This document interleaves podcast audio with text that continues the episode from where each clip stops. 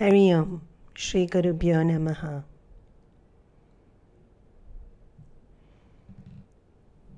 In the seat of meditation, we aim to make the mind quiet. Silence is likened to God in the sense that silence is always there. It becomes the substratum upon which all sound comes and go. Before sound appears, silence is there. After sound dissolves, silence is there. And actually, even while the sound is there, silence is underneath, holding the sound up, so to say. Silence being the substratum of all things becomes a wonderful metaphor or simile for truth, which is always there. Helping the mind go into silence helps us to see the truth that is always there. Our mind is constantly thinking so many different thoughts, each thought creating an image, a story, an emotion so many conflicting emotions, conflicting desires, conflicting beliefs. And all these thoughts create the noise that we've become so accustomed to. Lost in the noise, we forget that underneath the noise there is silence.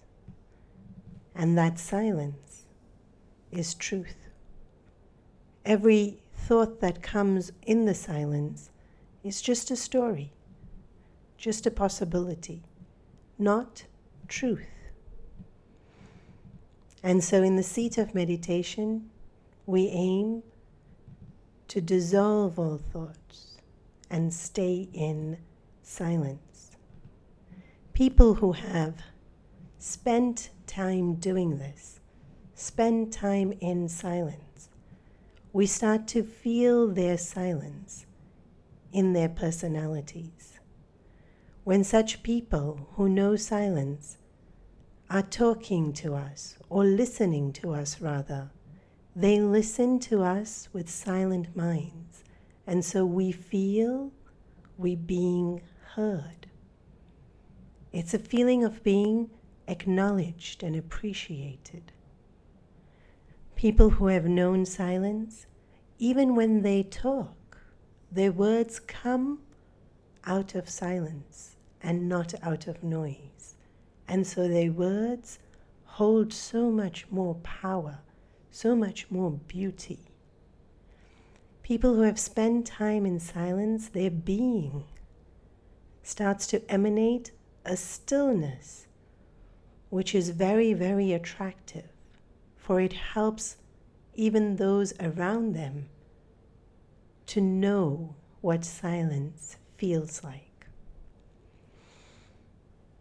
If we listen to music, music is enhanced by the pauses that you hear between the tune. Silence enhances the music. There is a story about a violinist he was very, very well renowned. And through the society pages, it had come to be known that he had most recently acquired an extremely expensive violin, one that in today's world would have cost thousands of dollars. People were fascinated and curious that this new violin, which was so expensive, would definitely sound so much better. It would be of a quality that would be worth listening to.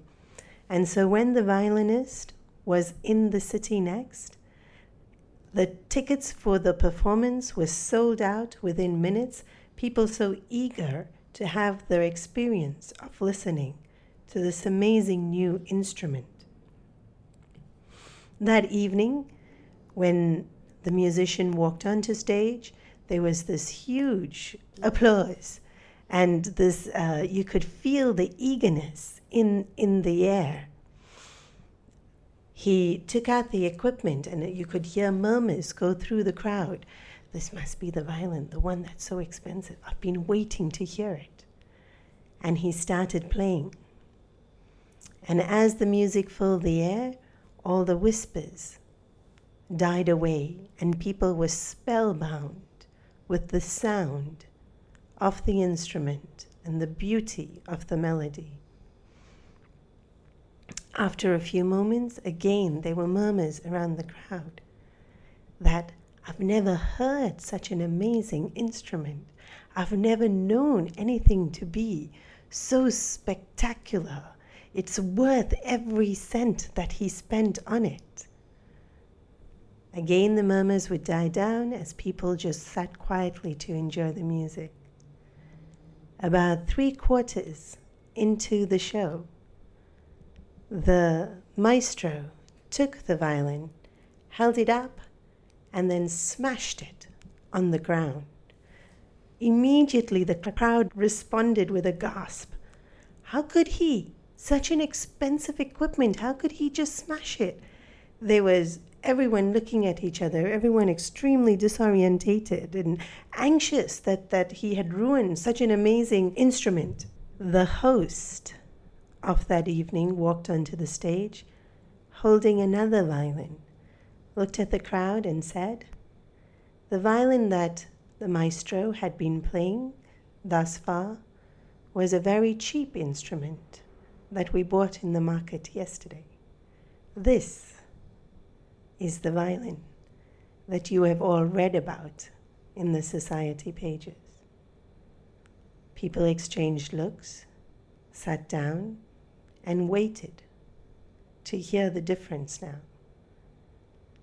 As he started playing, the music was beautiful, and very few could notice the difference between the previous violin and this one.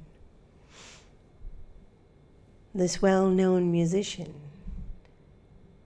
taught the crowd that day that it is not the instrument, but the one who plays it that brings out the music, the one who plays it that has the talent. Each one of us have a mind. It is our instrument.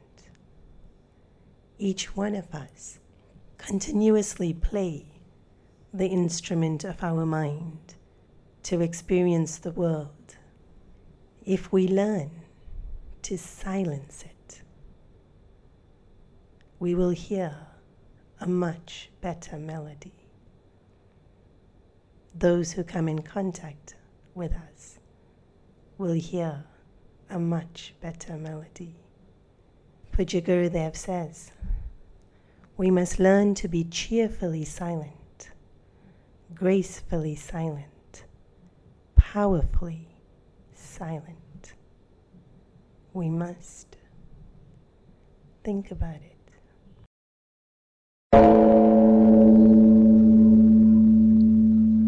For more information on Chinmaya Mission, visit our website chinmayamission.com. For all the young adults out there, to know about our upcoming activities at the nearest Chinmaya Mission Center, visit us at chinmayayuvakendra.org. And for all our parents and teachers listening, please visit chinmayakids.org for an interactive experience of spirituality on a digital platform. Spellings of the website are provided in the description field of the podcast.